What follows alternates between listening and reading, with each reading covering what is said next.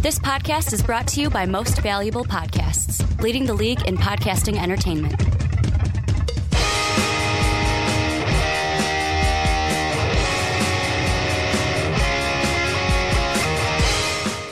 What's up? What's up? Real MVPs. Ricky Widmer here, along with the Mark Weber. Dub them East. And we are back for the onside kick right here on Most Valuable Podcast, your one stop shop for everything when it comes to the world of the NFL. Going back to the old days by saying the phrase that I know Dave used to The make fun of me for. The world of football. The world of football, the world of baseball, the world of basketball. And we are entrenched in the world of the NFL. And actually on it was I think it was Sunday. Sunday night. I'm like, oh man, I gotta come up with some topics to send Mark and I'm looking and I'm like, man, the Chargers would be good to talk about, but you know, that game's on Thursday and I don't know, like going up Wednesday if that would be really enough time. And then it hit me, Mark. I didn't have to come up with topics. Nope. Because what is today? Today's draft day. Today is draft day, our second mock draft for the NFL. And we actually got a ton of comments on our first mock draft. None of them, or a few of them, um, were positive. Most of them were negative. It's a Um, mock draft, complaining that's about typical. players that we had on there because apparently we had guys that weren't first round talent. But like I said in that podcast, that was just us taking crap, throwing it at the wall. All right, we're going to see what has stuck, what hasn't stuck as we move forward into our 2.0 today. The order has changed. There's a lot of people that have changed. Guys have rose, guys have fell. And we're going to get into that in one second. Before we do, a little bit of housekeeping. Number one, make sure to check out patreon.com backslash most podcast. That's where you help support us and make sure we can keep doing this every single day. What we love doing for you guys every single day. You can also support us by getting an MVP t shirt. That is down below in the store in our description or mostvaluablepodcasts.com where you can get your MVP each and every day. And then last but not least, go over to iTunes and Apple Podcast and rate and review the show. I believe the last one we got for the onside kick. I'm going to pull it up really quick because I do this on the Primetime podcast and Brandon seems to love it.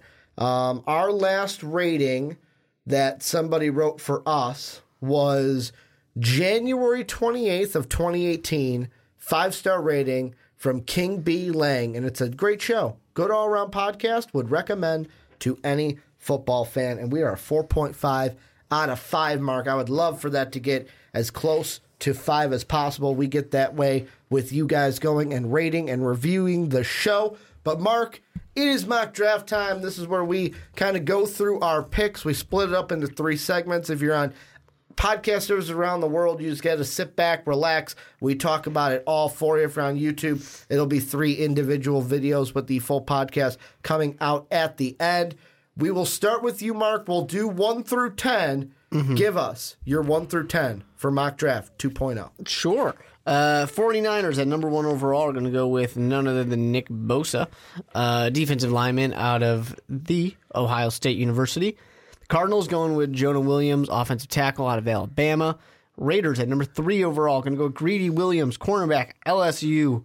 Falcons somehow keep making their way up to the top. Uh, Quinnen uh, Williams, defensive tackle out of Alabama. The Jets are going to go with Greg Little, the offensive tackle out of Ole Miss. The Bills going with N'Keal Harry, wide receiver, ASU. That's going to be Arizona State. Jaguars going with Justin Herbert, quarterback out of Oregon, assuming he is coming out. The Bucks going with DeAndre Baker, cornerback out of Georgia. Then we got the Giants going with Dwayne Haskins, quarterback out of once again the Ohio State University. And finally, we got the Lions going with Ed Oliver, defensive lineman out of Houston. And it's funny. I know we talked about it with the Nick Bosa Ed Oliver a couple weeks ago, but it looks like Ed Oliver falling. He's fallen on both Brandon and I's big boards that we came out with about a week or two ago. Mm-hmm. And now on the mock draft, he has fallen as well because he fell for me going into mine 49ers at number one. Just like Mark said, they're going to go with Nick Bosa, the defensive end from the Ohio State University. Then the Cardinals at two. They're going to keep the defensive train going, going Greedy Williams, cornerback from the LSU Tigers. Then the Raiders, they're in an interesting spot. Could be a reach for some people. This could be one that's kind of maybe Nostradamus Ricky because he could rise up to this point, but they need an edge rusher, a pass rusher. They're going to go with Josh Allen, the outside linebacker from the Kentucky Wildcats, Big Blue Nation. Then at four, the Falcons, just like Mark had, Quinnen Williams, the defensive tackle from Alabama Roll Tide. The Jets, just like Mark, going to go Greg Little, offensive tackle from Ole Miss. Wow, I just noticed that. That is the fourth SEC player that I have on my dr- mock draft in a row, and it doesn't stop as the Bills will go ahead and take Jonah Williams, an offensive tackle from Alabama, five straight SEC players. That streak will end though with the Jags as they will take Justin Herbert, the quarterback from the Oregon Ducks. The Bucks will then go Rashan Gray or Gary. I always screw that up. Rashan Gary, the defensive end from Michigan.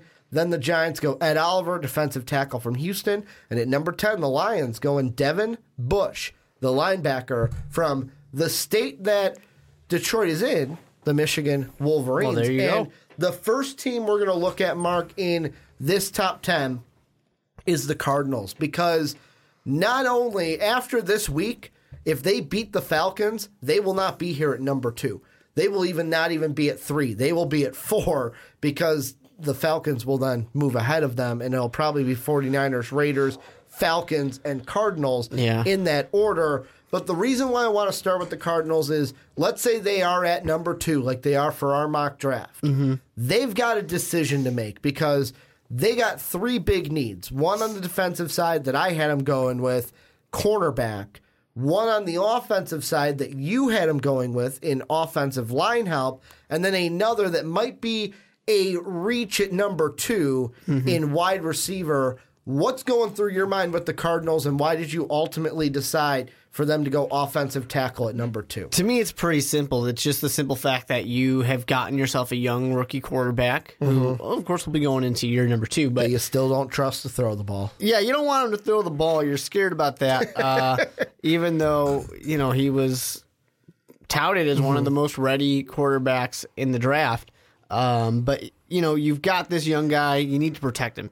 It's that simple for me. Mm-hmm. Part of the reason the Arizona Cardinals are a bad team is because they cannot protect the quarterback. Mm-hmm. And like for me, I just that was the this is the conundrum that was going through my head at number two was what do they go with? Do they go with offensive line? Do they go with the cornerbacks that early? Because Greedy Williams for me was in the top five for my personal rankings on my big board.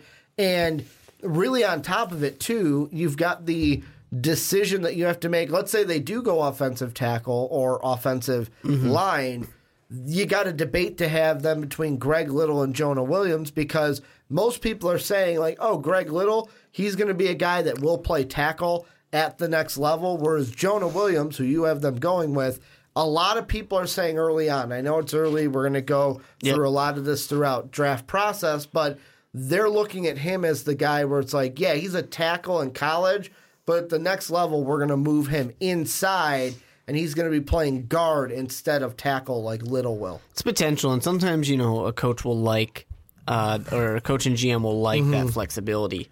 You know, when, when you're an offensive line that's not that good, sometimes you have to mix things around. What you know, hey, it's not whatever bad. you're good at, we'll plug you there because we need both. kind of Exactly. You know, it, it happens sometimes. Uh, and, and really for the Cardinals, I think they're in a good spot if they win or lose because it doesn't matter. Mm-hmm. You know, they could drop back and Greg Little or Jonah Williams, one of them will be there. Greedy Williams might still be there as well. Mm-hmm. They're going to be able to fill a need, you know, and they're probably going to be a top five pick, even if they win a game. They're, they should still be up there.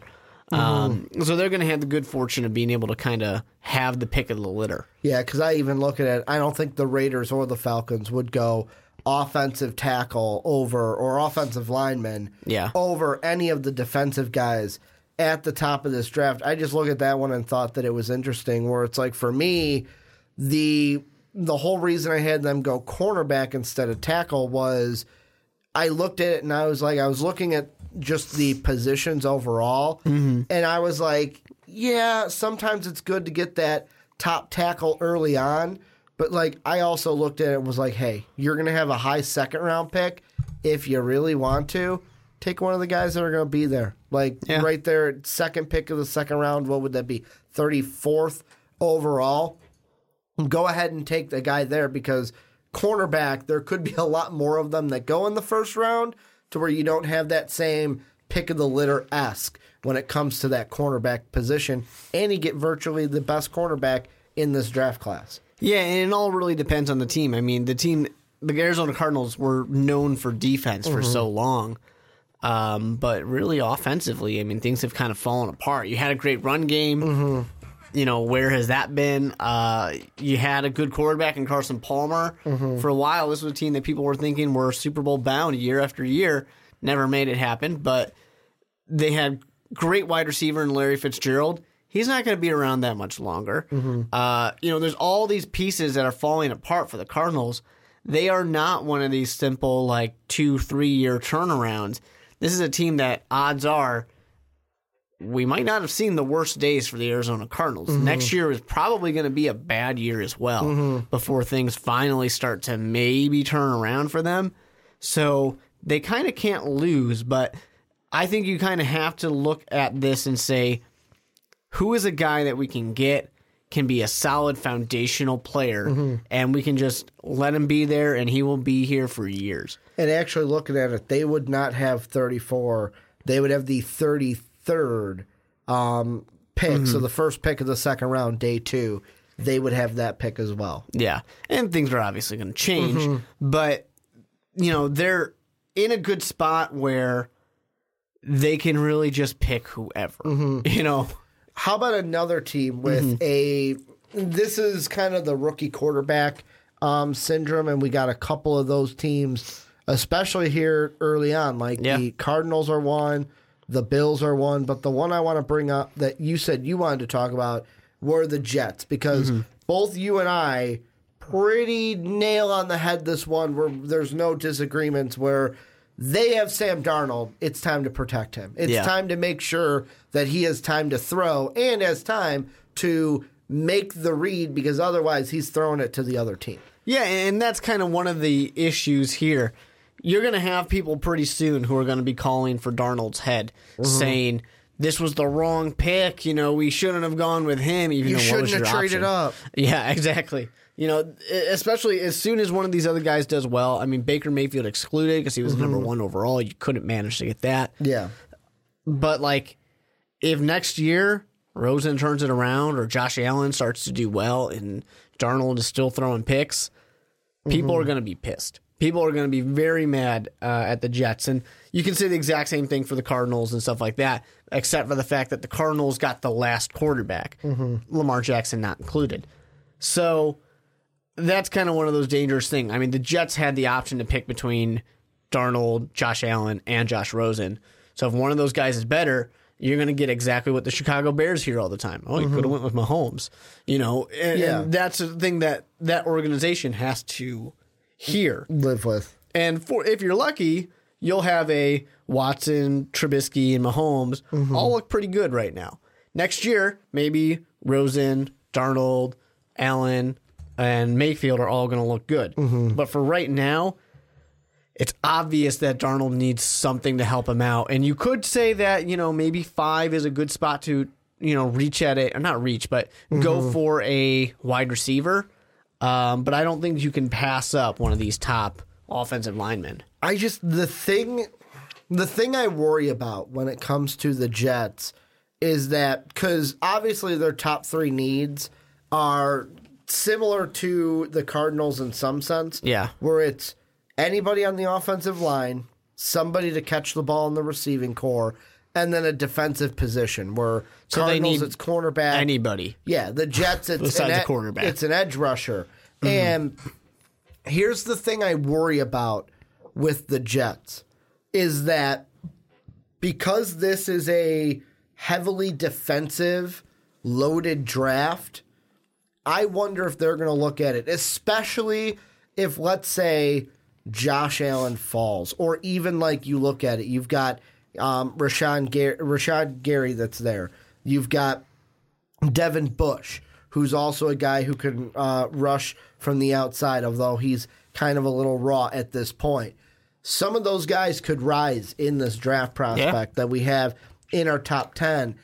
I just worry with the Jets and also because it is Todd Bowles of defensive minded head coach. Hey, maybe I can win with a stronger defense. And no guarantees Todd Bowles is going to still be around. True, either. he could still get fired by the end of the season or on Black what is that? Black Monday. Yep. Usually after week 17. And I just worry with the Jets where for me it's offensive tackle here all day every day because mm-hmm.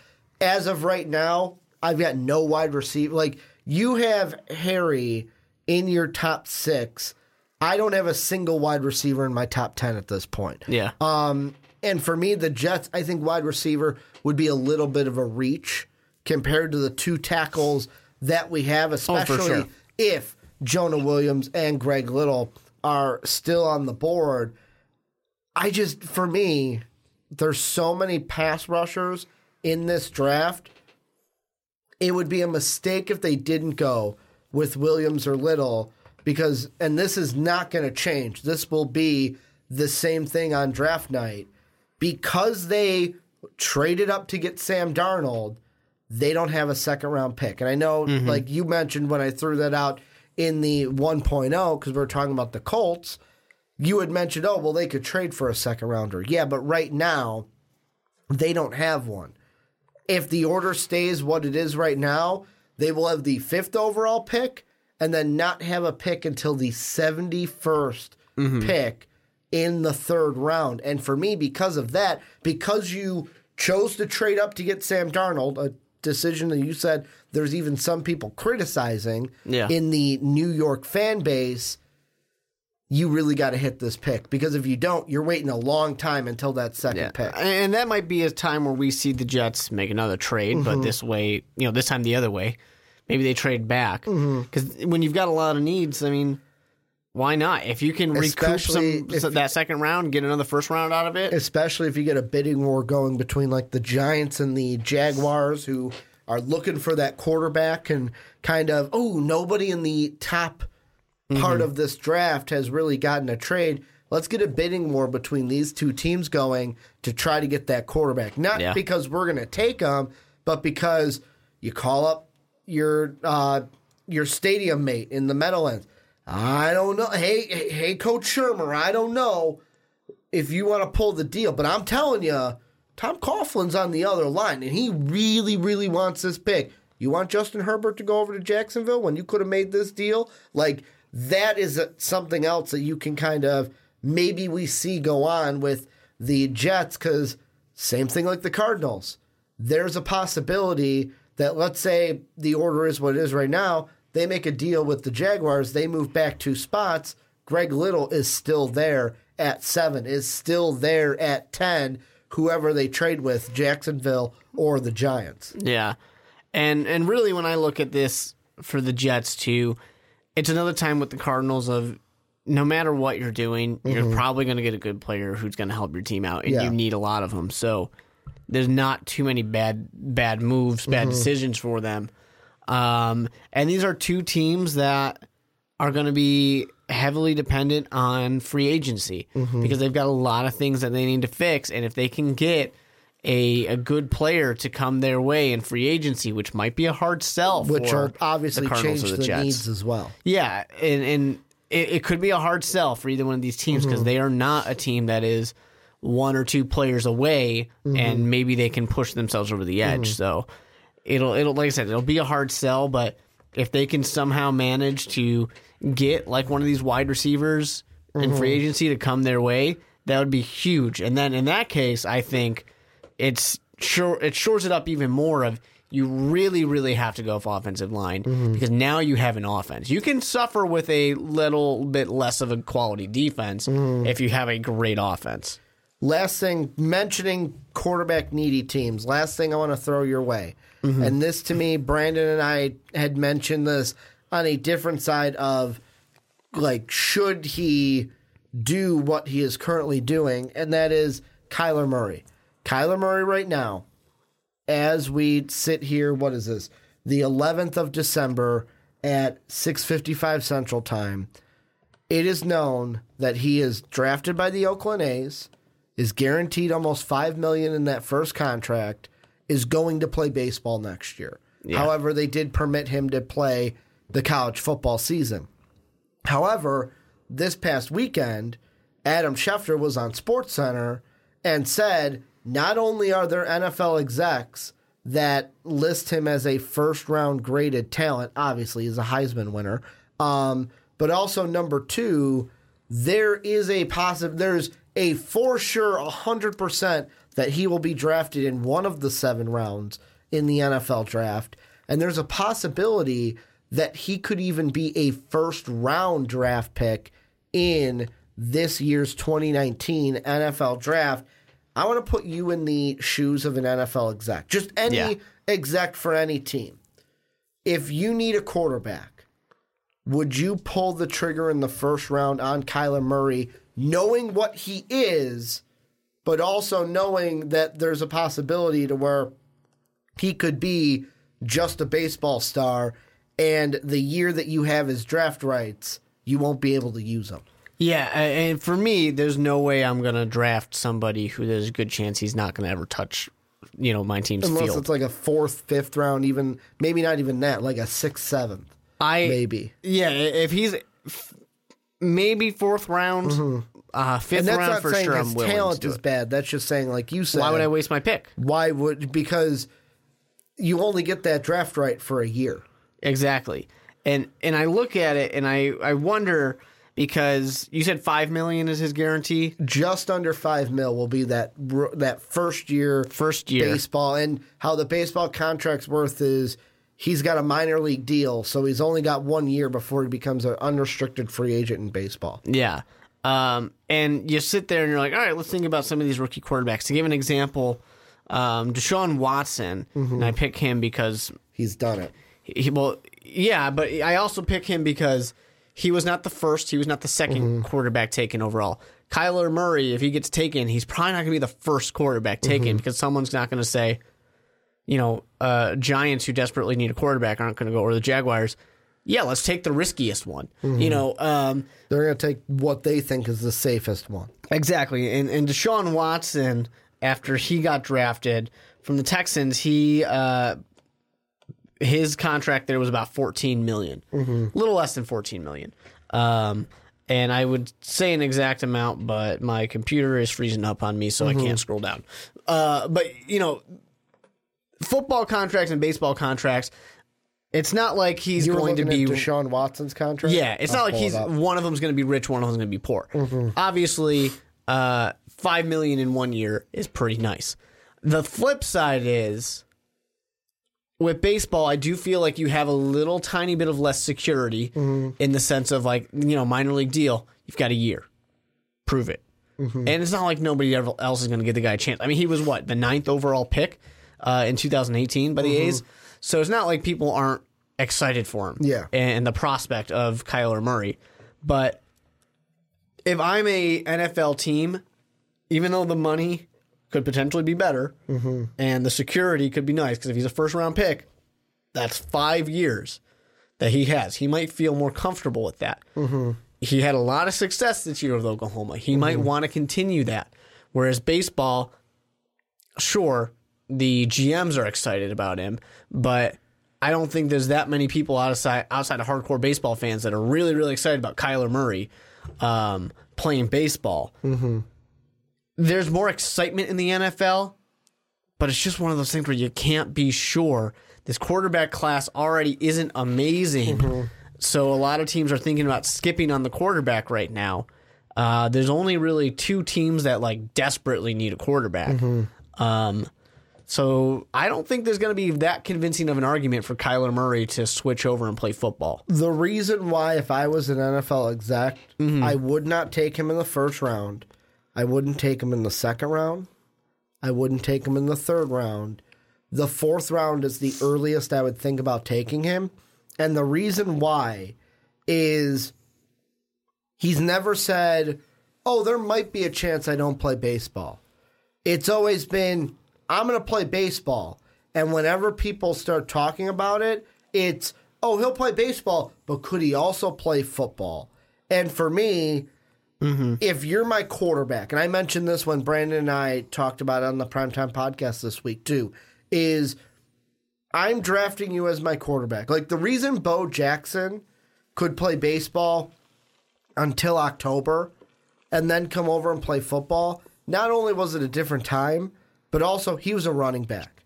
He wasn't a quarterback. Yeah. And in this NFL, the quarterback is so crucial. Like you look at the NFL season alone, let's say the A's do really good. The A's make the playoffs. The A's go a little bit deep into the playoffs. I'm talking like first round, maybe ALCS if they're lucky. That means I'm not getting you until mid to late October, where my season is halfway over. And you're gonna maybe learn our playbook. Exactly. Like Yeah. you got to come in halfway through the season, then learn the playbook. It's impossible. It's Mm-hmm. impossible for an NFL quarterback to do that.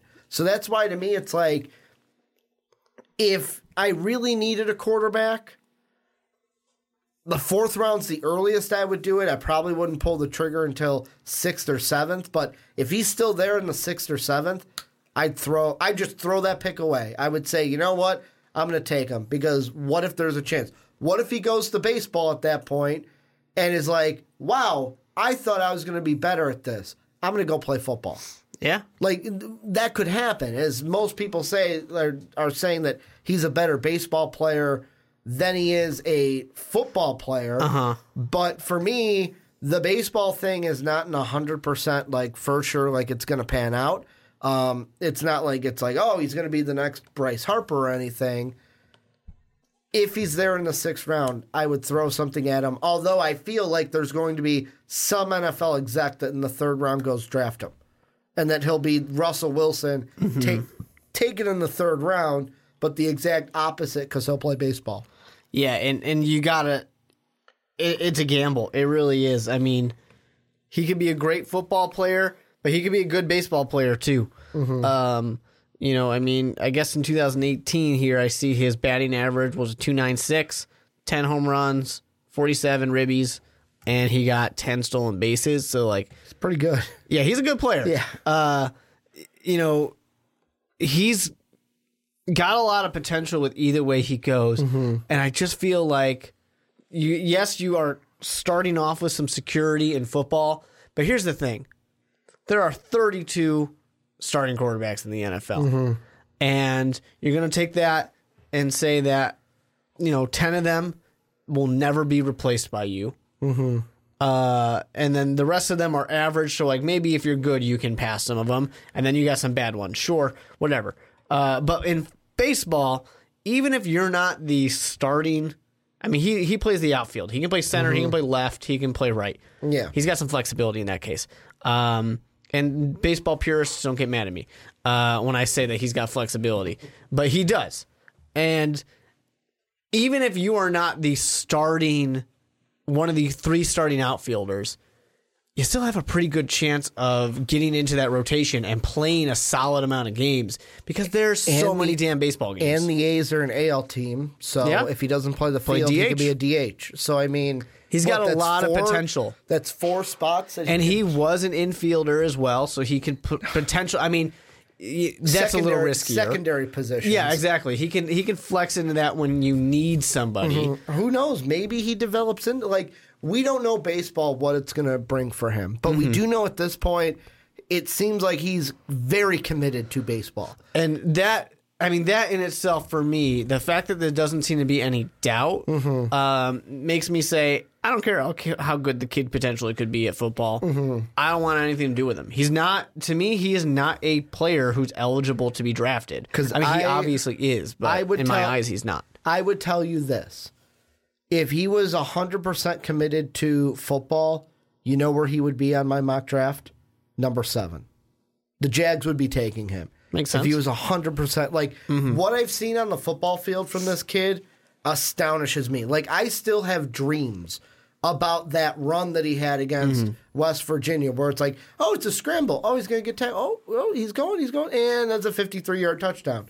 What did I just watch? How awesome was that? And what did he just do? Wait, where's the remote? I got to DVR this. I gotta, I gotta go back and watch this again. Like that's the type of plays he can do. He would have been seven if he was hundred percent committed to football right now. But because he's not, he's not going to be a first rounder. Yeah. I feel like some team in the third round will take a swing at him, see what they can do. It'll probably be a team like the Patriots I'm not saying the Patriots exactly, but a team like that where it's like, hey, we're a good enough team, we're just going to throw this pick away. Or a team that just has a ton of picks. Exactly. We're just going to throw this pick away, stash it, um, see if he does come over and signs a contract with us um, at any point. Because I know Dave was really hyped this weekend of like, oh my God, could he be like the next Bo Jackson? And could he play both? I don't think so because of the position he plays, but who knows? Maybe it's one of those things where I know the A's are getting better, but what if they have a really bad season and it's like, hey, I'm gonna work something out to where if we're this bad by this point, I'm gonna go over to football. I don't know if it would work quite like how Bo Jackson. Mm-hmm. I think teams did. are a little too greedy to pull that off nowadays. exactly like it. It's not going to those work. the same contracts. Mm-hmm. are worth too much money for you to let that guy go do something where he might get hurt. Yeah, especially in the baseball where there is no salary cap. And Yeah. once you're paid, you're getting paid the big bucks. Mm-hmm. Like there's a reason why there's $200 million contracts, $400 million contracts in baseball. But this is where you guys come in. Let us know what you guys think down below in the comment section. Anything from our picks to the teams we talk about to what are your draft? Who would you have in your top 10? Let us know what you're thinking down below in that comment section. But Mark, let's move on into the next part. And if you are an avid onside kick mock draft listener, you're going to notice we're changing something up a little bit because I was doing some thinking, Mark, for this mock draft. Mm-hmm. And usually what we do, because there's 32 picks, we would do the top 10, then we would kind of do 11 and 11 kind of to try to split it up as evenly as possible. And I was like, that last team in the second one, that 21st pick, is always like, oh, this is a playoff team. So I was like, why not just push that into the last segment, have 12 in the last one, have 10 in this one. So we're going to have 10 here in the middle. The last segment, we will have the remaining 12 picks. I'm willing to bet if we didn't say anything, No one would no have one would noticed. noticed. no one. It, that was a me thing. Like I was mm-hmm. looking at at it yesterday, and I was like, "This kind of bugs me." So I changed it. Let's start with you, though. Cool. We'll go eleven through twenty. What's your eleven through twenty looking like? So at 11, the Bengals are going to go with Byron Murphy, cornerback out of Washington. The Packers at number 12 going to go with Rashan Gary, uh, defensive end out of Michigan. I keep wanting to say Gray. Gary. It's Gary. Uh, the Browns at number 13 going to go with Marquise, your favorite Hollywood Brown. Hell yeah. Wide receiver out of Oklahoma. Then we got the Redskins going with Josh Allen, linebacker out of Kentucky. Clelin Ferrell, defensive end. Uh, Clemson going to the Panthers. The 16 Eagles are going with Julian Love, cornerback out of Notre Dame. Then the Broncos at 17, Deionte Thompson, safety out of Alabama. At 18, Dolphins, Montez Sweet, uh, defensive end, Mississippi State. Isn't it Sweat? I'm gonna call him Sweet. I like it better. Uh, 19, the Colts going AJ Brown, wide receiver, Ole Miss, and then 20, the Titans gonna go Brian Burns, uh, edge rusher out of Florida State. I mean, what you made me think of when Uh-huh. you s- like when you said Montez Sweet, I was like, no, I think it's Sweat. And then when you said, I'm just going to call him Sweet, I just Mm. I think of the old wrestling thing with I think of, what was it, Scott Hall, too sweet. That's, right. all I can think about. I mean, too honestly, sweet. if you're a football player and you had the chance to like have your last name be Sweet, that's awesome. too sweet. That's I would go back to the to the WWE reference. But for me, going through my 11 through 20, the Bengals at 11 going Devin White, the linebacker from LSU. Then the Packers going to go defensive end in Clelin Ferrell out of the Clemson Tigers. The Browns going same pick you had him, Marquise Hollywood Brown, wide receiver from the Oklahoma Sooners. Then at number 14, the Redskins going cornerback out of Georgia, DeAndre Baker. Then the Panthers going Deionte Thompson, safety from Alabama, roll tide. Then same pick you had for the Eagles, Julian Love, the cornerback out of Notre Dame. Then the Broncos going quarterback. Case Keenum was not working out. They're going to get Dwayne Haskins, the quarterback from the Ohio State University. The Dolphins will go pass rusher like you had them go, but I've got Jaylon Ferguson, the defensive end from Louisiana Tech, being the guy at 18. Then at 19, the Colts bolster up that defense with Dexter Lawrence, the DT from Clemson. And then the Titans, or the Titans, they're going to take N'Keal Harry, the wide receiver from Arizona State, with the 20th overall pick. And the first team I want to ask you about Yep. is the Redskins. We have different picks. You're going more their linebacker need. Mm-hmm. I'm going more of their cornerback need. They also could use wide receiver. Yep. But the thing I want to ask you about them first before we get into why we chose who we did and kind of look at them, the question I want to ask is about quarterback. Because we already had some quarterback heavy teams. Is there a possibility that the Redskins, let's say, like in my situation, where Dwayne Haskins is there, I personally did not have this happen, but if he's there, could this team go, we don't know what Alex Smith is going to be following the Theismann like injury?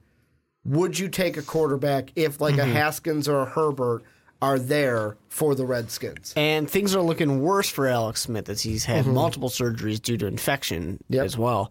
Um, things have not gone well for him. And, and if I'm sitting there, if I'm anybody, I, I say it right now, but if I'm anybody in the NFL and the uh, Redskins organization, I'm going to go under the assumption that Josh, uh, I'm sorry, that Alex Smith is not going to come back because he's Well, not be. just that, Colt McCoy broke his leg too. yeah, well, I mean, I don't care about Colt McCoy. Uh, I mean, because you he could, you could start him when it comes to long term future, I didn't care about Colt McCoy. True. I'm sorry that his leg is also broken.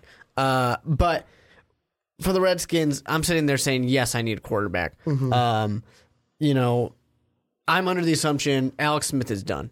He's retired. He's gone. Mm-hmm. Uh, there's no way he comes back. Well, all, not just because of the injury, but he's also old as well. Yes, he's, he'll be 35 before he. If he comes back next year, he'll be 35 when he starts playing.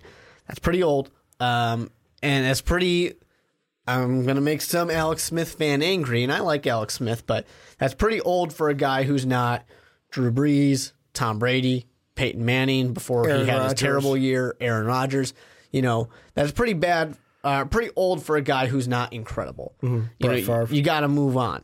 Uh, you know, so the problem that I have as the Redskins here is Justin Herbert, Dwayne Haskins. On my board, they're already gone, Mm-hmm. and I know that in the the first one um, had like Drew Lock go in the first round, and he still could.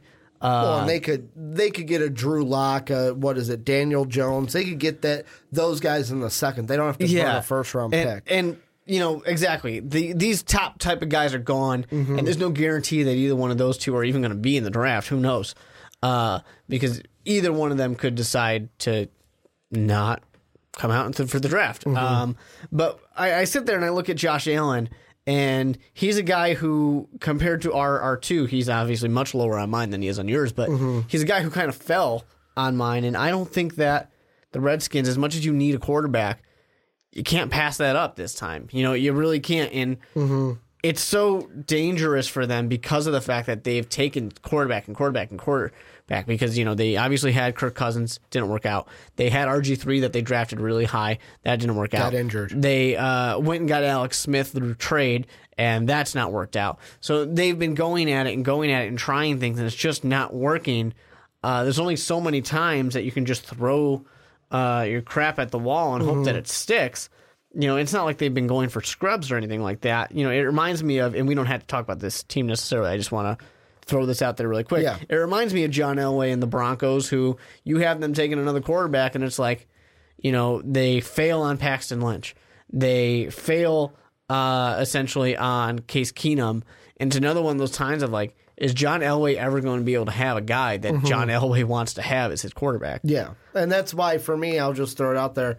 Why I had them go with Dwayne Haskins because it's a quarterback for a team that hasn't really like Case Keenum is not really the guy. And like one interesting thing that I saw today is everyone's ragging on Kirk Cousins for how the Vikings have been, especially after yesterday's game. Yeah. And Cris Carter came out and basically, kind of a defensive Kirk Cousins, was like, hey, let's keep it in perspective. If Case Keenum was the quarterback of this Vikings team, the Vikings would only have two wins. Like, that is what, like, how bold he was going. Well, I think people in uh, in Viking land, Minnesota, are remembering that, huh? Pat Shurmur was a good offensive coordinator. See, I told you that he deserves some credit. No, he does. I never took that away. I You loved just him as don't an like him offensive as a head coordinator. coach. He's a bad head coach, but he's a good offensive coordinator. Yeah, th- that to me was a big problem. But that's besides, like, with the Redskins, to me, I wouldn't take a quarterback in the first round. Like, if I'm going to take one, because I've got two thoughts on this. First, let's see, where's their next pick as of right now? So their next pick would be, let me find Washington. So their f- top three picks right now would be 14th overall, 49th overall in the second round, 80th overall in the third round. At 49, you could probably get another quarterback. Exactly. Like I'm looking at guys like you could target a Will Grier may still be there, a Drew Lock, maybe a um, eh, maybe a Jarrett Stidham, depending on how he rises and falls. Um, maybe a Daniel Jones is still there at that point. Like you could get a guy later in the draft because, or you could do the second option, which I think they should do anyways Sucks next year. just suck next year. Like Yeah. basically, re-sign Mark Sanchez. He's your starting quarterback. Re-sign anybody. Can you get Josh McCown in there? Can you get Tyrod Taylor? you Because right now they've got like Josh Johnson and Mark Sanchez. I'd pay Mark Sanchez in there two hundred thousand dollars to be my quarterback. Because think about this: if you could load this team up on all the defensive talent in this draft and some of the skill positions at wide receiver, and then next year basically kind of do what the Colts did. We've got a team. Let's put a guy like Curtis Painter in there mm-hmm. and let's suck for Tua. Could you imagine then them getting Tua Tagovailoa and having him on this team because mm-hmm. he's going to be the top quarterback and is the next like We're guy. assuming, yeah. Well, he's the next guy we're hyping up Yeah. for the quarterback position. And so far, he looks the part. And to me, he is the rightful owner of the 2018 Heisman Award and got highway robberied by the Heisman Club because that's all the Heisman is, is a fan club nowadays. I believe he was the rightful Heisman over Kyler Murray, a guy who doesn't even want to play football at the next level. That's what I would do if I was the Redskins. Let's just load up on defensive talent. And that's why, for me, looking at what was there, hey, let's go get that cornerback. Let's get a guy like DeAndre Baker that I can put in my backfield and kind of bolster that with Josh Norman and everything that I have so far, and then just load up on more defensive pieces and some offensive skill pieces as well. I would just be a little scared of that idea in the sense of I think the Redskins are a good team Mm-hmm. and getting a lot of quality defensive talent and stuff like that. I don't think they're going to be bad enough to get a guy, you know, a guy like Tua, that number one overall quarterback. They're not going to be bad enough to get that guy, Let me and see. and that's just a kind of a challenge um, for him. it was the Texan game that Alex Smith has gotten injured. Ever they lost that game, and ever since that game, they're 0 4. Yeah, but they've also had backup quarterback get injured. That's what I'm Mark saying. Mark Sanchez come out, but no, that's my point. They've had terrible luck. They're on quarterback four. Then sign Josh Johnson. and So have him be yeah, I mean, if you if you're gonna tank Yeah. and you're gonna have a better defense because you're loading up on defense here, which your defense is already pretty good, Mm-hmm. and you're gonna have that, you're gonna run into a team where like. Unless you're intentionally signing Nathan Peterman, you're not going to lose enough Mm-hmm. That's games. a good one, Mark. That's what they do. Five pick Peterman as your starting quarterback. all 16 games. He he is the perfect painter quarterback. yeah. The um, Well, he's in a whole league of his own. Let's give him credit. I mean, he, the the man would throw at least like 40 interceptions. and then it works even better because although this is not one of my MOs, Mm-hmm. then it gets EJ Manuel still upset that Nathan Peterman would have a job over EJ Manuel. yeah. Because that really ticked off EJ Manuel that he didn't have a job in the NFL. Tick the world off. but Nathan Peterman had a job in the NFL. The other team I want to mention before we go into the one prospect that I have in this round is well, actually, no, we'll go into the prospect because you had him going to the Redskins. Mm-hmm. What are your quick thoughts on Josh Allen? Because he's a guy for me where now I haven't. I'm just getting into like the diving into the film hardcore with these guys because most of them are skipping their ball game. So it's like, cool, I can watch your film Yeah. and have the complete picture. What are your thoughts on him? Because he's all over the place. Some people have him where you have him. Some have him where I have him, where he's a top five guy. Others have top 10. And then there's some that have him top 15, top 20. Yeah, I mean, I, I like him as a player quite a bit. Um, I, I think the the thing that you just kind of I, I guess are a little bit hesitant on is I just like some of these as we sit here and stare at film and we watch game tape. And we overanalyze. Yeah, I, I like some of these players, these edge rushers, the defensive ends a little bit better. And obviously, he's an offensive linebacker or offensive outside linebacker, so that's a little bit different. But And them them offensive linebackers, man, they're a tricky bunch. yeah, they seriously are. uh, but you know, he is a very good player. He's a big type of player. Uh, he's an award winner. He is a a guy who is four years in. You know, he's a senior. There's a lot to like about him. I, I do like the idea that he could be a player who is very intelligent, a guy who can run a defense, a guy who can be a leader out there. I do like all of that, but when you sit here and you look at some of these defensive uh, ends, these edge rushers, these just freak talents, part of it just kind of pushes him back for a little bit, and he could easily be that guy who continues to rise. Uh, but he could also be that kind of mid round or not mid round, but middle of the first round steal uh, for a team. No, I think that if there's anyone, because we kind of talked about this in the first mock draft, where we threw out the who could be the riser, who could be the faller. He's showing already that as draft season goes on, I just think there's only one way for him to go, and that's going to go up. Like his draft stock, picture it like a nice loaf of bread that's in the oven right now all it's going to do is rise. That's all it's going to do is that bread is just going to rise and rise and rise. Who knows how long, uh, how high it rises to? Top ten, top five, top three, top two. Yeah. But he has the like. I don't see his draft stock falling like a Ed Oliver, who both you and Well, I had yeah. as number two in the first one, and now he's like a sub out of the top 5 mm-hmm. almost out of the top ten. And and the fortunate thing for for Allen here is mm-hmm. he doesn't have that same criticism that a lot of guys will get of.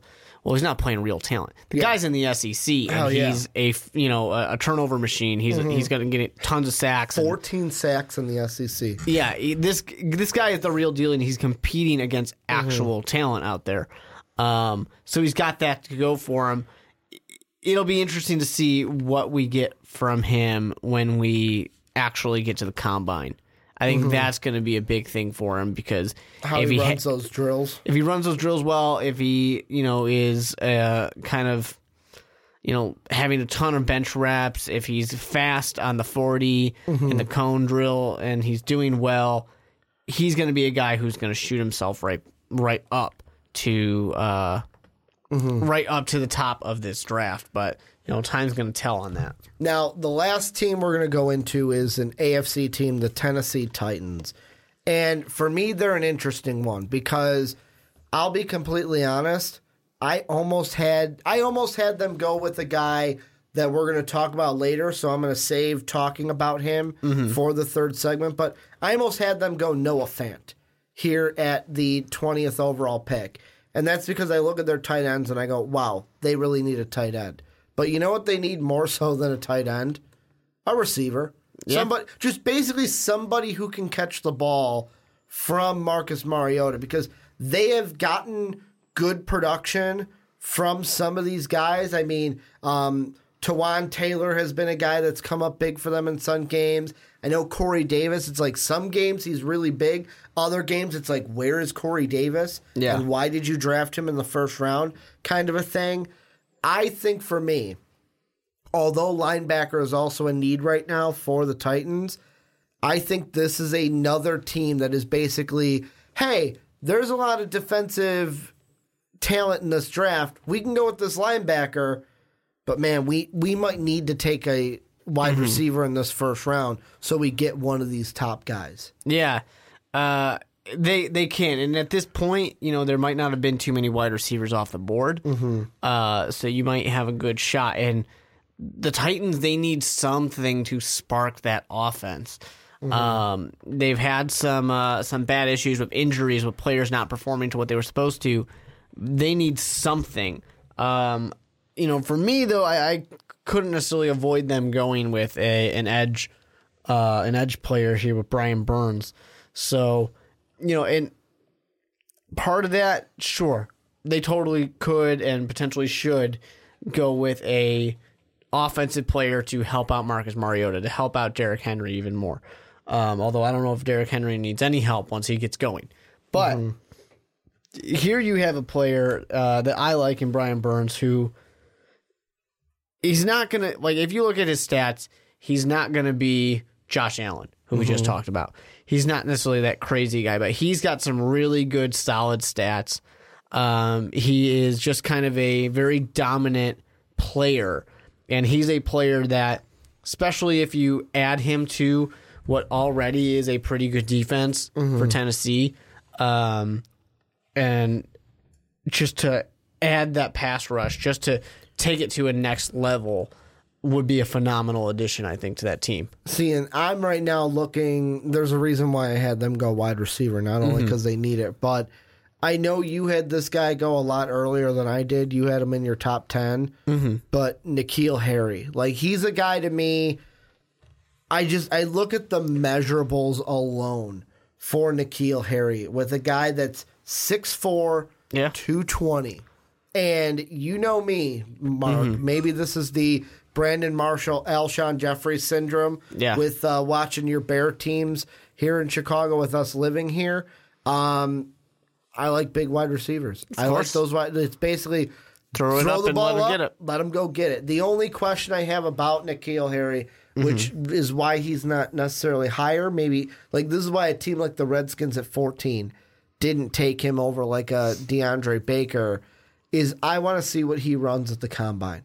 I want to see how quick he is. I want to see how he is on those cone drills, how he is um, in those drills for wide receivers. I want to see that speed when they're in their underwear, basically. Because I mean, I know what you're, you guys are probably saying, Ricky. You didn't see the tape at Arizona State. You didn't see what he's been doing this year. Have you been sleeping on him all year? Like I know he's been good in college for Herm Edwards in his first year coaching the Arizona State Sun Devils. I just want to see how he does. What kind of numbers does he have at the combine? How does he run?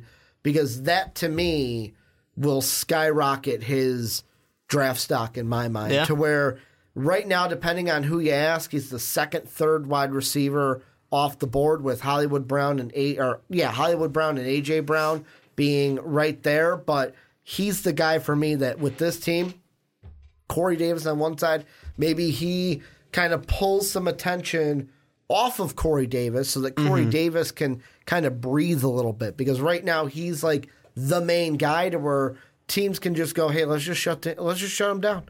Yeah. We shut him down. Who do they got? They don't got anyone that can beat us. So I mm-hmm. mean, there's that kind of a level of why I went N'Keal Harry.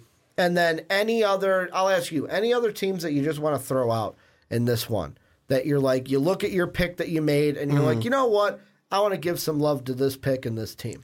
Uh, I would give love to the Panthers. I, I think getting a, a great defensive end like Ferrell would be a huge addition to that team. I mean, they've got a scary defense, you know, and, and I actually kind of struggled a little bit with the Panthers because there was a few different directions that they could go, uh, but I couldn't pass up bringing back that terrifying Panthers defense. No, and I'm the same way. Like I went defensive back rather Yeah. than pass rusher. But for me, just the last one I want to give love to. This was the easiest pick mm. of this range. Hollywood Brown to the Browns. Like I know that I sound redundant saying Browns mm. twice, but like you got Jarvis Landry, you got Baker Mayfield. Let's give him Hollywood Brown. You got Yep. Don't- Callaway, which you're hoping develops into something. Let's give him a dynamic playmaker in Marquise Hollywood Brown and see how he does with the Cleveland Browns because Yeah. like this is the one thing where it's like Cleveland don't need defense. They got the defense. They just mm-hmm. need to let that defense kind of grow and flourish and if they add anything to it, let it be some veteran presence on that defense. Mm-hmm. But that was to me just the easiest pick for 11 through 20. And this is where you guys come in. Let us know what you think down below in the comment section. What do you think about our 11 through 20? What do you think about the Titans, the Redskins, Josh Allen? Who would you have for these picks between 11 and 20? Let us know what you think down below in the comment section. But Mark, let's move on into the final segment of our mock draft before we go ahead and end the podcast making our picks like we do each and every week. How we do it if you are new to this, if you're on YouTube, we're going through 21 through 32. If you want the other two segments, either check them out on podcast services around the world or go check them out on our YouTube page. But Mark, I will let you start things off. 21 Minnesota Vikings. Who do they take? So Vikings going to Trey Adams, offensive tackle, Washington. Then we got Shocker. the Ravens. Yeah, I know, right? Uh, the Ravens going with Devin Bush, linebacker out of Michigan. Devin White, the linebacker out of LSU, going to the Steelers. The Raiders for uh, one of their picks from the Cowboys, going to Dexter Lawrence, defensive tackle out of Clemson. Seahawks going to Jaylon Ferguson, defensive end out of Louisiana, Tech. Uh, then the Raiders are back via the Bears, going with Connor McGovern, uh, offensive lineman out of Penn State. The Texans, I have them at 27, going to Damien Harris, the running back out of Alabama. Chargers 28, Jeffrey Simmons, defensive tackle, Mississippi State. And one of my favorites here, uh, the Patriots at 29, going with Noah Fant, uh, sometimes referred to as Noah Fart. Uh, tight end out of Iowa. Uh, 30, we got the Packers from the Saints going with uh, Ja'Kai, Jackie Polite. I don't know. I Ja'Kai. I'm going to still, one day I'm going to figure out how to pronounce his name. Ja'Kai. Uh, I like Polite Jackie. Uh, the offensive, uh, I'm sorry, that's like the second time I've done that. The outside linebacker out of Florida. Then uh, 31 Rams, Tyrone Prescott. Prescott, I'm assuming. Offensive guard, uh, North Carolina State. And then 32, the Chiefs going with Derrick Brown, the defensive tackle out of Auburn. So, if we ever do get Noah Fant on the podcast, Uh-huh. you need to, and I don't care Yeah. if it's like a barstool sports type moment, uh-huh. you have to ask him, and it has to come from you, if in grade school he was ever made fun of as Noah Fart. Yeah. I mean, it, maybe he wasn't made fun of. Maybe he was happy to be called Noah Fart. I don't know. Maybe, maybe he was a gassy guy in grade school, and that's how he got the name. I don't know. I'm a gassy Mm-hmm. guy, but my last name doesn't look like fart. I'm telling you right now, uh, Mm-hmm. Mark, non-professional Ricky over here. There is one name on this portion of my mock draft. Uh-huh. I am going to mess up because I did not look up how to pronounce this name. I really don't know why uh, people get that worked up over whether you pronounce a guy's name right or wrong. And I, I get it. Like I get it. Like I don't. it's it's the name your mother gave you. Put some respect on that name. I get it. I My would, mom didn't give me the name. I would hate if people pronounced my name wrong. But no, that's the thing. It's not the players getting mad at It's us. It's other random people. other people getting mad that a name didn't get pronounced right. it's they watch these guys. They kind of have that connection to them. It's like they feel like they're the brothers and sisters of this guy because they're fans. And hey, that's my dude because he plays for Mm-hmm. my team. I understand it. Although I'm letting you know now, I'm not screw that name up. And I'll start off Vikings at 21. Trey Adams, OT out of Washington, just like you had. He's been injured for most of the year. He'll be back for the Rose Bowl game though.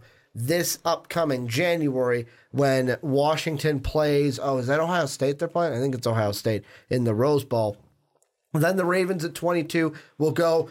I'm going to screw his name also just because of It's the sweet. cool reference. Montez Too Sweet, the defensive end from Mississippi State, or Montez. I know it's real sweat, but too sweet. Um, defensive end from Mississippi State. Then the Steelers go and Brian Burns, the brother to Bernie Burns of Rooster Teeth, um, outside linebacker and defensive end from Florida Is State. that an actual thing? Uh, no. that- Okay, 'cause that would I be just- cool. Uh-huh. Every time I see his name, I just think Bernie Burns from Rooster cool. Teeth because their last name's both Burns and his first name's Brian, but they have no relation. Um, I just threw that out there. Then the Raiders via the Cowboys go A.J. Brown, the wide receiver from Ole Miss. Seahawks then going to go Braylon Murphy, the cornerback from the Washington Huskies. Then the Raiders via the Bears going with Jachai Polite, the outside linebacker from the Florida Gators. Then the Texans going Max Scrapling or Sharpling. That's what it is. Sharpling, the outside or offensive tackle. Wow, now I'm doing what you're doing, but on the offensive side. yep. The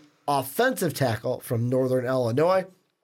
Chargers go Derrick Brown, defensive tackle from Auburn. Patriots go Jeffrey Simmons, the DT from Mississippi State. The Packers via the Saints, they're going to go Parris Campbell, the wide receiver from the Ohio State University.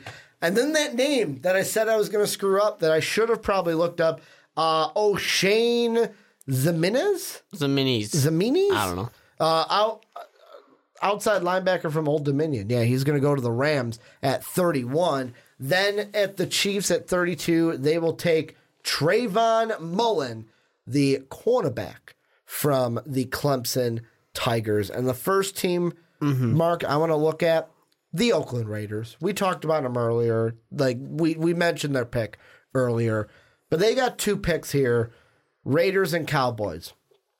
I'm going to ask you this before I ask you about the pick. Yeah. I want to ask you about Raider news. What are your thoughts about them firing Reggie McKenzie today? And now basically it's Jon Gruden's team. Like he is taking a stranglehold over this team. Uh, I'm not surprised because I think Jon Gruden came in and said, "I do what I want when I want, and you all deal with it." Um, and, and that's essentially what this is. And you know, sure, Jon Gruden will you know hire some replacements at some time, uh, but Jon Gruden does what he wants, and that's been evident since he came in here and did what he wanted. Um, so you know, I I'm at a point when it comes to to the Raiders where I don't question anything they do at this point. You're just It's- accepting it. It's like, hey, this is Gruden's dream. This is Gruden's team. Gruden he does what he wants, man. Gruden being Gruden. and it's either going to work or it's not. Um, so we'll see. Is he going to be a Bill Belichick or is he going to be a Chip Kelly? We'll find out. Um, for for them, I mean, they're a team that needs everything essentially. so I was going to ask you Mm-hmm. with these two picks, if you're the Raiders, yeah, do you trade the picks? Do you try to package the picks to move up?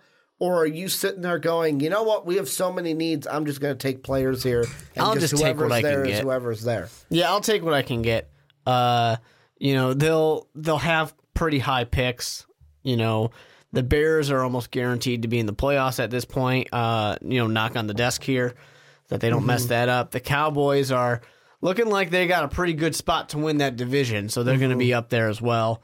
Um, you know, these these trades they made, I mean, they weren't using the players, I guess, and, and even picks in the mid to high twenties, or in the They're Bears case, thirty-two. Uh, you know, it's not. Yeah, it's it's a still a first round pick, but it's just I, I made the joke to you. Is like, who would have thought that trading good players to teams that weren't terrible was going to make them better? Uh, well, they almost traded Khalil Mack to the Rams, yeah, which would have made that pick. Like, I think the only reason they traded to the Bears was, ooh, there's a possibility that'll be a higher pick than the Rams. yeah. Because the Rams without Khalil Mack are almost the last pick. The thing I love about it is, it, yeah, if the Bears didn't get Khalil Mack, that's like a 15 14, Mm-hmm. you know, here. Um, and obviously, it would have done nothing for the Raiders. They wouldn't have gotten it then. But you, as soon as you give them, all of a sudden the Bears win the Super Bowl. So, Mm-hmm. uh, you know, that's the second Super Bears Super Bowls reference in this uh, segment of the podcast, and there might be a third one. Super Bowl, but- Super Bears. right here for for the Raiders. I, I think the funny thing on my part when you look at my draft for the Raiders, and that's going back with Greedy Williams as well. Yeah. Uh, what did they not get? They didn't get their pass rush. No, they did. So- the one thing that Jon Gruden said they really needed, Mark was like, "Nah, you don't need that." I mean, you know, I only had them go it with their first pick because they really need it. yeah, I mean they do, but I couldn't have them pass up Greedy Williams. Uh, I think Dexter Lawrence is a great defensive tackle uh, who fell a bit in mine, and then Connor McGovern. I was sitting there and I'm like, do I have them reach for an edge rusher or go with? Please, Derek, Derek Carr saying, please, please, please get something out here to protect me. I need somebody. Well, they took Kolton Miller last year, though. Yeah, and that wasn't a good pick. So we're going to go with another offensive tackle that many people might not have in their first round. but here's the thing. You- One, I will Gruden say, doesn't though, care. I will say that though, uh-huh. you love to do that, like, mm-hmm. and it happens in this area of the draft mm-hmm. where I don't know if it's if you fall in love with them mm-hmm. or you just look at a team and go, yeah, they need they need to protect their quarterback, and you will have just. A random offensive lineman that I don't have in my first round. I haven't even heard of being in the first round. You'll just have him in there. It's a good player. It's a good player. And uh, it, you know, is he going to be a first round pick? There's a good chance he won't. But nobody thought Cole Miller was going to be a first round pick. Yeah. You know, I mean, like the, the surprises was- are oh, there. I can't remember his name. He went to the Vikings, I think. The guy out of Pitt last year. Yeah. Was who you Yeah. had as like the throw him in the first round. I like this guy. He's a good guy. He's a good guy. Good player. Uh, But you know, you have it there, and it's like if they go with a defensive end, according to what I've got going on here. Or you Uh, could have had them go with Jachai Polite, who I had him go with. because you've got Jachai Yeah. Polite at 30 to the Packers. Yeah, Mark's like, eh, whatever. I don't know. I I think that at that point they're reaching for some edge rushing, pass rushing help. Yeah. When there's other things they could do. No, and that's why for me, like you, you've said the main needs, but I'll say them again. Mm-hmm. Edge rusher's number one. Defensive backs is number two. So like Greedy Williams Yeah. would be a need, and then somebody to catch the dang ball. And two of those needs are because hey, we got rid of Khalil Mack and Amari Cooper. Oh, who who would have thunk if we got rid of those two players that they would just create needs for us? like the most asinine, ass a 10, ass 11 thing that I have ever heard out of Jon Gruden's mouth mm-hmm. is they trade Khalil Mack. Then after a week one loss goes, hey, we probably would have won if we had a pass rush. It's like, are you stupid? Yeah. Like, what's going through your head? Like, do you think about this before the words come out of you your mouth? You ever listen to Jon Gruden talk, No, he probably is not thinking that much about what he's saying before he says it. Uh, but here's the thing I think of with the Raiders too is the Raiders have to know, and Jon Gruden has to know, he's got ten years, and nine of them are coming after this season. years. Uh, and this is not something that's going to be fixed in one year. No. the Raiders will be back in the top five of the next next year's draft. It's bound to take, happen. They'll take Tua at number one next year, and Derek Carr will be traded. They honestly could. uh, why not get rid of Derek Carr? You know, at the beginning of the next year, if you know, maybe the Redskins they're a good fit for Derek Carr. You know, why Oh, not? man. Jaguars. Tom Coughlin would love to have Derek Carr. And that's why, like, with that last pick at 26, I was like, they could go cornerback. They could go Mullen out of Clemson. But I'm like, you know what? Screw it. Jon Gruden said they need pass rush. They're going to take pass rush with the third overall pick. They're going to take pass rush with the mm-hmm. 26th overall pick as well, especially getting A.J. Brown at 24. How about a team that you said that when I was like, oh, what teams would you like to talk about? You threw this team out there. What is going on with your mind and the Texans? And tell me why you have them drafting Damien Harris out of Alabama because Lamar Miller has been blowing it off the last few games. He's mm-hmm. been looking a lot better than he did before Brandon and I traded him for Saquon Barkley in fantasy. Well, here's the big thing here. You have a team mm-hmm. that is a good team, and they don't have a lot of needs. They've got a great defense, they've got a really powerful offense. And when you're a team that has that good fortune, you sit there and you look and say, well, what's something that's going to make us even better? We're not caring about filling holes and, and mm-hmm. filling needs. We're sitting there thinking, what makes us even better? And a Damien Harris type of powerful running back mm-hmm. is going to be something that makes the Texans deadly.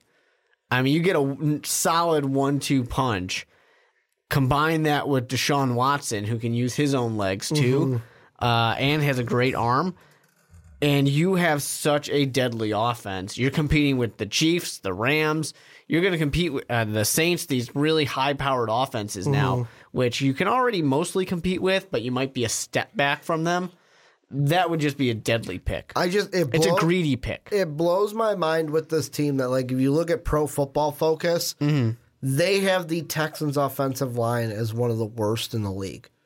One of the worst in the league. And like I saw that and I was like, oh screw it. They're going with I'm giving them a tackle. I don't care if I look like Mark Weber, giving them uh Max Scharping or Sharpling. Yeah, th- Scharping out of NIU. Like this is a team that needs offensive line help. And Yeah. like you say, like, oh, they don't have many needs. That's one they do need because I know what some people may say, like, oh, well, they're winning so many games in a row because Deshaun Watson's doing it and he's kind of Russell Wilsoning it, where, oh, it breaks down, he extends the play with his legs. Well, if I'm that team, I want to keep him as healthy as I can. Um, and that's why I would go offensive. Like why I'm going offensive tackle for them is because you got to protect it. And at this point in the draft, defensive back help, either safety or cornerback, might be a little bit of a reach for him. Like if some way Deionte Thompson falls, that would be a good pick for them. If Braylon Murphy had fallen and was here at 27, I would have probably went that route instead. Mm-hmm. But like this is a team that needs offensive tackle help, and they need to protect not just their running game, but they need to protect Deshaun Watson and keep him healthy. Because if they don't, they're not going to be a good football team. Yeah, and, and they're a team that, with a quarterback who's been injured in the past, they are going to ride and die by that. And, and they need to do what they can, of course. But, you know, I, I do think that you add one more running back type of piece, you can be greedy, and it's only going to help. Last guy I want to bring up, Noah Fant, or Yep. as you like to refer to him, Noah Fart. Yep. And this is a guy I had mentioned in the second segment. I Mm-hmm. almost had him go 20th overall to the Titans, but thought it was a bit of a reach for the Titans, especially with N'Keal Harry and A.J. Brown still on the board. Yeah. Then I got to 30. Yeah, 30 with the Green Bay Packers. And I was sitting there and I was going, Noah Fant, he could be the pick for the Packers here at number 30. The reason why I went away with it and went Parris Campbell for them is maybe this is me looking into it too much. I looked at the com- the contract of Jimmy Graham. Mm-hmm. He's got two. He's got one year left for sure. Potential out after next year, but may, a possible two years left on his three year deal with the Packers. I saw that and was like, they're not going to take another tight end in the first round. What are your thoughts with Noah Fant? And will he be a first round talent when we get to April? Or will he be one of those and he slipped into the second round? He definitely has quite a bit of slipping into the second round potential. Um, and, and there's not that many teams that I think are really going to take the shot. But at the same time, you see so many teams that are reliant on this quality tight end uh, to really help their team out. And Noah Fant can be that. The Patriots are a team that knows what that is like to have one of those great tight ends. And we say all the time that, you know, year after year, mm-hmm. injury concerns with Gronk, and he's a great player, but when he's there, you know, things like that. And and he's done good for the most part with, mm-hmm. with being healthy in his career, but he's missed some significant time as well. And man, were they great, the Patriots, when they had two quality receiving tight ends. And You're it- talking the are you talking Gronk and Hernandez days? yeah. Oh yeah. Uh, you know, they were a great offensive powerhouse, mm-hmm. and they've been offensive powerhouses forever. Yeah. But adding Noah Fant, it's just one of those times where once again a good team can be greedy, mm-hmm. and for however many years you've got Tom Brady left, you got to milk it for all it's worth. Mm-hmm. And I mean, that's one that I didn't even think about was the Patriots. Like with the Patriots, I was thinking, let's bolster that defense to try to get some help because of what the defense has been the weakest part to me. Like the offense has been, we got Tom Brady, we got pieces around him, we can make do with it. But like Noah Fant to me is just the guy where I don't know if he's going to be like, he's a guy where I wanted to put in my first round. Mm-hmm. I wanted to put him to the Packers. I wanted to put him to the Titans at 20, but there just wasn't enough, like, oh, what's the word I'm looking for? Um, there's not enough concrete faith, I guess, or concrete, Concrete like faith. There's knowledge of like yeah, um, that concrete knowledge of like yes, he is a first round pick. This is the pick for them to make. Whereas the Packers and Parris Campbell might some people may say, hey, that's a reach, but like with the Packers at thirty because they've got two picks, I think this thirtieth pick needs to be something offensive because Aaron Rodgers needs something. Yeah. He needs something. It could even like it could even be Damien Harris, and it would be a good pick in my mind. Mm-hmm. Like, and I don't know if Packer fans would want the team to draft another Alabama running back because we all know how that went I mean, the first Eddie- time. Like, Eddie Lacy was good, until he kind of like had some weight issues and then Mm-hmm. fizzled out and went to Seattle for a couple years. Yeah. But I mean, that is another one where I'm like, I didn't think about Damien Harris. It was Campbell or Noah Fant. But like no offense that one where it's like, I could see a team like the Chargers going for it because it's like, hey, like I know their tight end is their main tight end is injured. They got Antonio Gates for right now. He's kind of older. The Patriots could do it because, like you said, dual Yeah. Tight end sets. The Packers could do it. The Rams could technically do it because their number one receiver, I believe, is Jared Cook at this point. And then the Chiefs obviously wouldn't need to. They got Travis Kelce, um, who sometimes doesn't even get the ball from Patrick Mahomes because he's too busy handing it off. They're passes, but they look like handoffs Yeah. um, to Tyreek Hill to where I wonder if a team later on is going to take Noah Fant, but I could see him just slip into the second round. Before we move Mm-hmm. Yeah. on and make our picks, anything you want to mention in this last region that you're like, you know what? I decided I want to say something here. Well, the only thing that that I've got to say here is, uh, it's it's weird to me that this is not the pick that really belongs to the team. Thirty for the Packers, and I see it, and it just like I don't think about the fact that it's not actually their pick. It just feels like it just feels, Feels right. like the Saints. No, it just feels right to see the Packers Yeah. at, at 30. And as a Bears fan, that makes True. me mad. that I don't see that and go like, that's so weird that the Packers are there. Yeah. No, it's weird that that's not actually their pick. Yeah, no, because usually we see the Packers in this late region. Yeah. and right now their real Like pick 14 is or twelve. something? Yeah. The one that blows my mind still, like speaking on that note, Mm. there's let me see, there's two picks in the top twenty that blow my mind. Mm-hmm. The first one, the Browns at thirteen, because I don't remember the last time I've seen the Browns outside the top five. Yeah. Like they are going to be a top 15 pick, and that's good things for the city of Cleveland. The other one, Falcons in the top five. Name the last time you remember the Falcons being in the top five of the NFL draft. Uh, like, wasn't Like when they drafted Matt Ryan. Well, no, wasn't Mike Smith's last year, or last year? Wasn't weren't they like really high up? I'm going to pull up their draft When he got fired? quick. Let's see. All time draft history. So they drafted Calvin Ridley at 26, um, Takkarist McKinley at 26, Mm-hmm. uh, Ke- uh, Keanu Neal at 17, Vic Beasley was eight in 2015. Um, no, you're right. Jake Matthews in 2014 was a sixth round pick. So, So, they've had a couple. They've had a or couple a chances. sixth overall pick.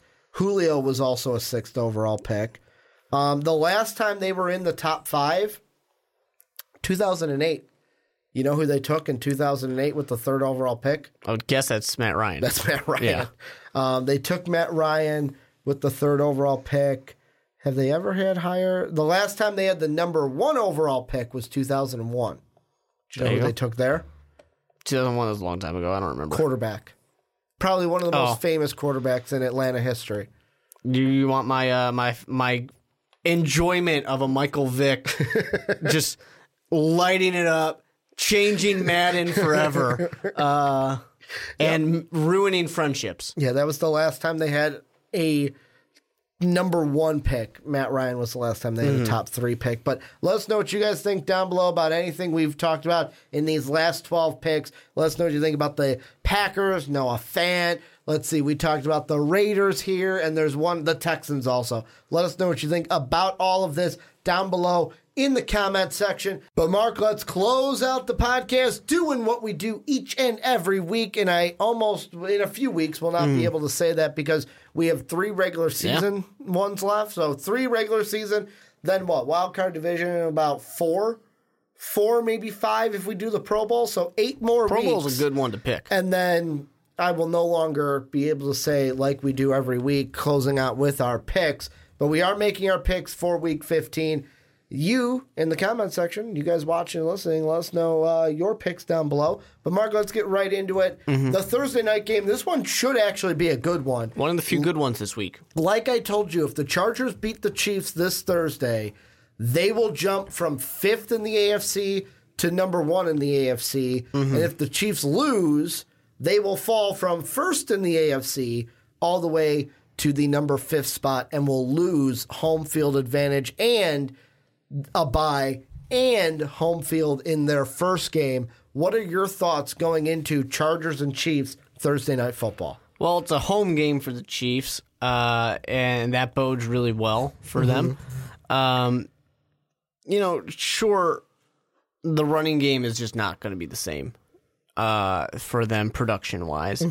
but I don't think it matters when you've got a quarterback that's uh, only seven touchdowns away from 50. Uh, probably good chance he ends this season with 5,000 plus yards. Um, I like the Chargers. I like Philip Rivers, and I would love the chaos of just that s- nice flip with them. But I, I gotta ride with the Chiefs. There's, there's, it's very tough for me to not pick the Kansas City Chiefs when they're at home. See, I'm going to be on the other side of things. I am going to go ahead and pick the Chargers to go ahead and beat the Kansas City Chiefs, mainly because I want to see It'd at nice the end see, of this yeah. week the Chargers at number one in the AFC. Because one of the things, if this was not mock draft week, Mm-hmm. we would have been talking about, and if they lose, I can still kind of have this be a segment. Are they the dark horse in the AFC? And I think they are. They're a sneak like they're Mm-hmm. a team that should be top two, but because they're in the same division as the Chiefs, they're a fifth seed instead of a second overall seed. Also, a bonus question for you. Sure. Patrick Mahomes is at 4,300 yards on the dot. Mm-hmm. Does he get to the Drew Brees number? Because, oh no, Drew Brees, oh yeah, Drew Brees is the most. Does he get to the Drew Brees number of 5,476? Does he surpass that this year? Or I'm sorry, 77 by Peyton Manning. Peyton Manning had one more yard mm-hmm. in 2013. No. Does he, or no? No. I'm looking at it, and yeah, okay, that would be. He doesn't get to 54. No, he's going to have to throw over 400 yards a game, essentially, to make that happen. Uh, I mean, he could do it. Could he? Sure. Will he? Probably not, because we got to remember that he might not even play Week 17. I mean, he could. He, could play. Week 17, sure, but he might not.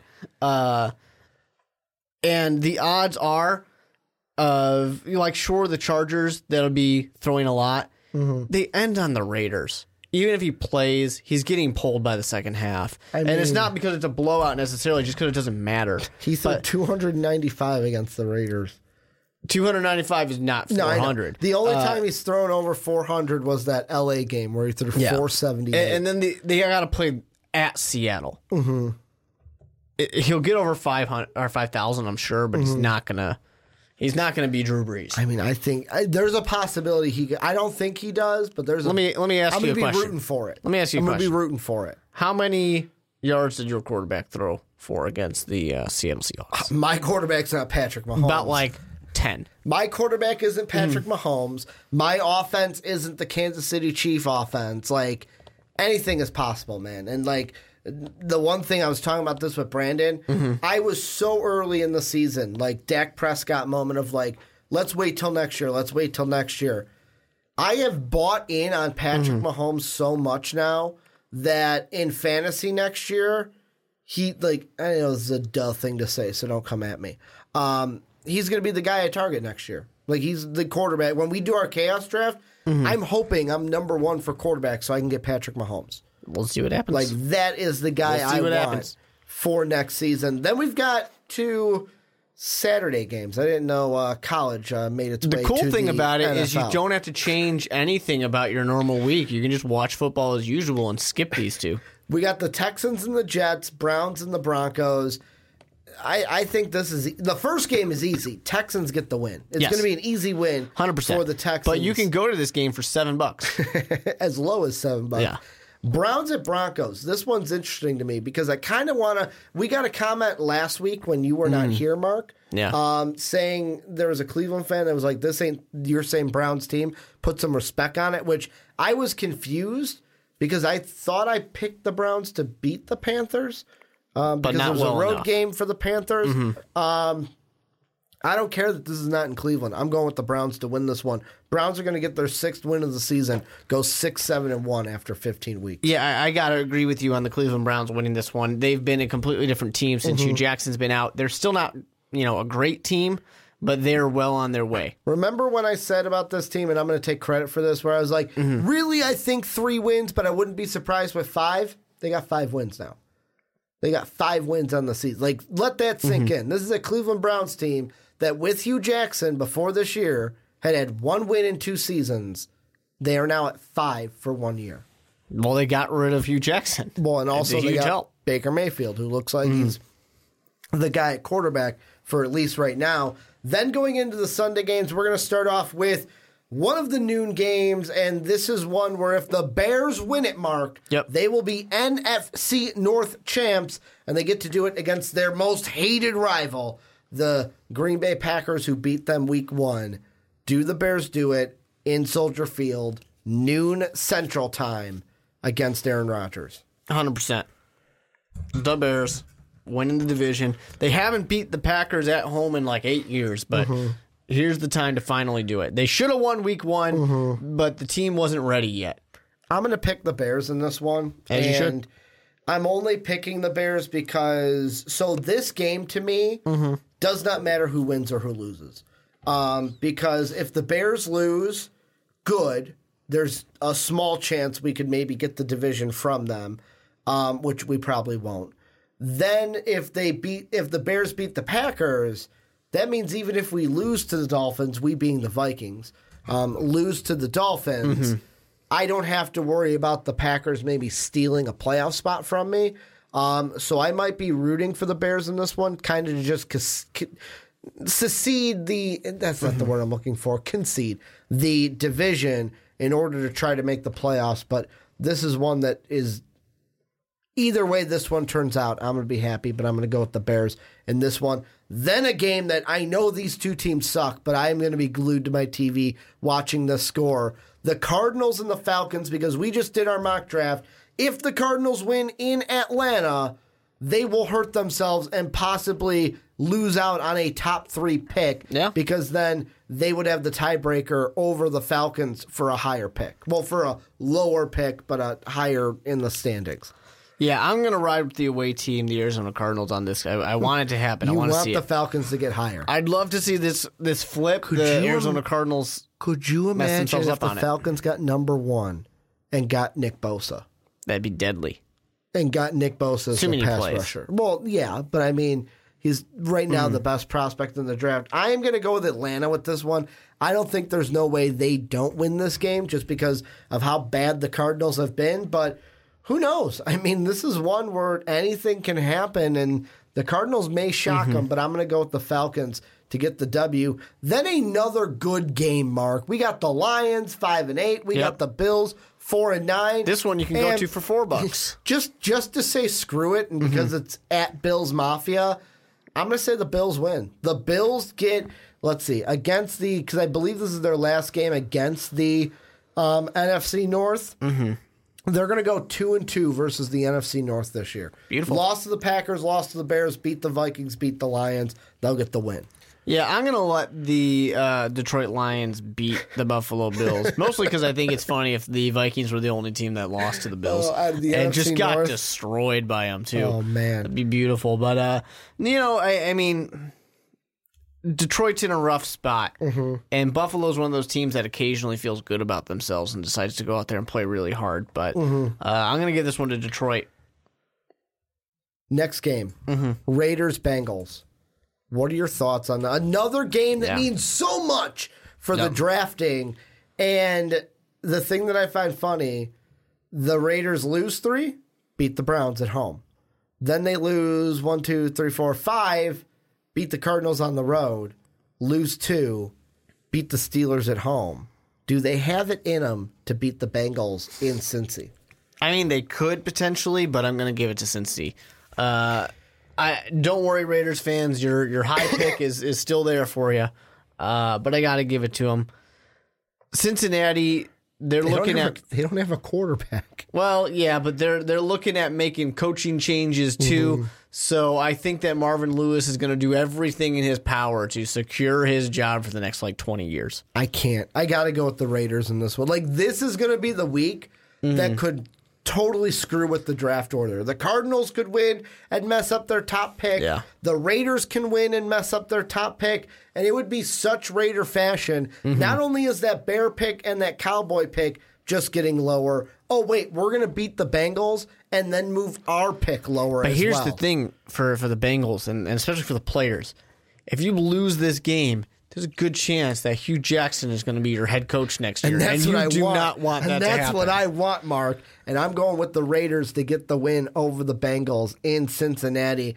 Then a game that could be an actually good game. Mm-hmm. Um, the Cowboys at eight and five, the Colts at seven and six. Although this is an interconference matchup, both these teams have something to play for. The Yeah. Cowboys need to stay ahead in the NFC East. The Cowboys need to win because they need to stay in the hunt when it comes yeah. to the wild card. Did I say someone else? You said the Cowboys. The Cowboys. The Colts need to stay in the wild card in the AFC. And I'm actually going to go with our guy on Twitter at Shane O'Mac. I'm picking his Colts to get the win in Indy over the Cowboys. Yeah, I like the Colts for this one, but I just can't trust it. There's some inconsistency to this team. I don't know which one I'm going to see what the, day. They got the mastermind from Philly, though. The guy who, it is official. It wasn't Doug Pederson. It wasn't John DeFilippo. Frank Reich was the one that made that Philly offense go. He was the Philly special last Apparently, year. apparently. Uh, but I, I'm going to go with Dallas still on this one. Dallas is on this nice little hot roll here. Mm-hmm. They want to lock up this division while they can. They want to do everything they can to keep pissing off Stephen A. Smith. You know, they they want to win this, and I think they're going to do it. and Dallas two games ahead of the Eagles and Redskins, who both have seven losses so far this year. Then one that I wasn't nervous about this game two weeks ago, but now I am. Um, Dolphins at Vikings. I gotta pick the Vikings because I gotta have faith in my team. Um, but after the Dolphins, I know it was a miracle play, but after them beating the Patriots, They were still right there. Um, I I'm worried about this one. I'm worried about my team's chances of making the playoffs. yeah, Miami's one of those teams that apparently just like they just hang in there. Mm-hmm. They really do. And now that they're seven and six, they're playing for the same thing the Colts are. They could be a six seed in the NFC or the AFC playoffs right now. Exactly, and and I'm gonna ride with that. I'm gonna have them win it. Mm-hmm. Minnesota, there's chances of getting in the playoffs looking slim after this game, uh, especially after the Bears beat the Packers by hundred points, Mm-hmm. and there's no way for them to win the division. Uh, Minnesota's very sad. They just cut Kirk Cousins. They fire the whole coaching staff. They move the team to London. Guar- guarantee all that money and then cut Kirk Cousins. Good Yeah. one, Mark. Not even through, not even done with the season yet. They're like, you know what? We're done with this. Uh, you can go back to Washington if you don't want to. And then we got another team looking to stay in the wild card hunt in the AFC at seven to six. We got the Titans who are not good on the road. We got the Giants who got a Yeah. big win over the Redskins this week, but the Redskins don't have a quarterback, so that's not that big of a feat. I'm going to go with the Titans to get the win in New York. Hmm. Although I wouldn't be surprised if the Giants won. Yeah. They're two and four at home, so they're not as equally good at home. But I'm going to go with the Titans to stay in the hunt mm-hmm. in the wild card when it comes to the AFC. Yeah, I don't think you should be surprised if uh, if the Giants win this one. They're they're turning things around. Mm-hmm. The team is starting to figure out Pat Shurmur. He's starting to figure out this team. Things are starting to get a little bit better in New York. Uh, and I, I think they're going to keep riding that. And once again, with Tennessee, it's just a team that has a little bit of inconsistency, and I, I just don't necessarily know that I can trust it. Well, the next one, we've got another kind of interconference AFC South, NFC East. Redskins going into Jacksonville. This one's interesting because both don't have the quarterback they started the year with. Both are not that good. I know Jacksonville's at home, they're a seven point favorite, but this is one that's going to be a pick out of spite. This is going to do it. The Redskins are going to get a win magically, and the final kiss is just put on the Jaguars because at nine losses, I don't think you're making the playoffs, but officially at 10, you are done, and Ricky's kiss of death has claimed another victim. I'm gonna go ahead and pick the Jacksonville Jaguars on this one. They're they are at home. They're playing a quarterback that's in way over his 16 head. bucks, you can go to this game. I could. It's a little Unfortunately, uh, pricey, though. This yeah. ain't that $7 game. I can go see Detroit and Buffalo four times for that amount of money. Uh, so I am good to go. $4. I am good to. Four dollars, and you're going to be on the field. and, uh, and the thing I love most is you look at Cowboys Colts, 154 is the lowest ticket. Yeah. Jeez. Bears lowest ticket one Uh, so not bad, everybody. Well, that's going to always pull. Yeah. I know somebody who was selling uh, tickets to the last one for like 500 bucks a ticket, and I'm like, man. And people are probably, someone probably paid it uh, for sure. But Is it someone who has season tickets? yeah, yeah. Doesn't want to be out there in the cold. I don't blame him. uh, I would love to have season tickets, and but then just sell them. not if they're cold. Not if it's cold outside. Yeah, but you sell them, get the money, man. You only get the money when the team is good. And the Bears are good. Now they are. Uh, now you That's can't. why right now I'm like, Mm-hmm. should I sign up for Bulls season tickets while they're bad? But I mean, there's people that are There's like still a huge so waiting list, probably. diehard Bulls fans. Yeah. There's a wait list. Usually the ones Same you thing with the Bears, a You huge can wait do list. that with the White Sox though, because nobody yeah. wants to be season ticket holders right now for them. exactly. You can get like ten. Uh, but uh, for this one, I'm going to go with Jacksonville. Then the next one, Buccaneers, Ravens. I want the Ravens to lose just to shake up some things in the AFC wildcard race, Mm-hmm. but I can't. The Buccaneers, I have stamped for a couple weeks now as dysfunctional. They will continue to lose, and Lamar Action Jackson and the Ravens get the win over the Bucks. Here's the weird thing. I say continue to lose. The Bucks won two games before losing to the Saints Yeah. this past week. They're going to go back to their losing ways. How about that? There's really not. I mean, Lamar Jackson's still out there, still playing quarterback. No, he's the guy. And and there's their- really been no guy. discussion about the fact that he basically just quietly came in here and took Joe Flacco's job. Flacco's done, man. Right? Like he just Stick a basically fork in came in and was like, uh, sorry, Joe, this is my job now. Mm-hmm. And well, there's not that much to talk about it. Uh, I'm gonna go with uh, Lamar Jackson and the Baltimore Ravens as well. I mean, once again, this is a team that really has something to play for because they are clinging to that last spot in the playoffs. Mm-hmm. They need it desperately. Um, and, and you know what? Tampa Bay's starting to get some things back together for them, but it's a little bit tough to bring that on the road. So going with the Ravens. Let's see. I'm going to look up old videos because Mm-hmm. I know we've talked about this numerous times since Lamar Jackson was um, drafted. So you and Dave Mm-hmm. had the segment of "Is Joe Flacco done with the Ravens?" That was after Yeah. Lamar Jackson took over. But even like June 13th, God, I got to go back and listen to that because you and I talked about when will Lamar Jackson become the Ra- become Mm-hmm. And I, Ravens I'm pretty sure I said he would not. He would not this year. And I, th- I think I might have said yes, he will be this year. Mm-hmm. I got to go back and listen to that one. That's a prime one where Sean, if you're listening, that's a prime like flashback onside kick with Lamar Mm-hmm. Jackson now being the starter. Not a huge one, but yeah, it could be maybe an onside kick flashback. Then the Seahawks and 49ers, like you and I talked about before the podcast, the Niners might not win a game the rest of the way. They've Yeah. got so many tough opponents Seahawks, Bears, Rams, Seahawks with the win. They're on a roll. Yep, Seahawks are uh, really rolling, so they got this one. And then an interesting game. Will there be another Jesse James fumble touchdown? Was it a touchdown? Was it a fumble? Patriots and Steelers. Patriots are only a one point favorite in Heinz Field right now. What are your thoughts? The Steelers have terrible luck. They really do. I mean, everything that can go wrong is going wrong. It's funny. You look at the, the the you know the division winners. You got the eleven and two Chiefs, nine and four, nine and four, seven five and one uh, Steelers, and then under Yeah, them is tie against the ten Browns. and three with the with the Chargers. Uh, so like the the Steelers look like a wild card team right now, barely squeezing their way into the playoffs.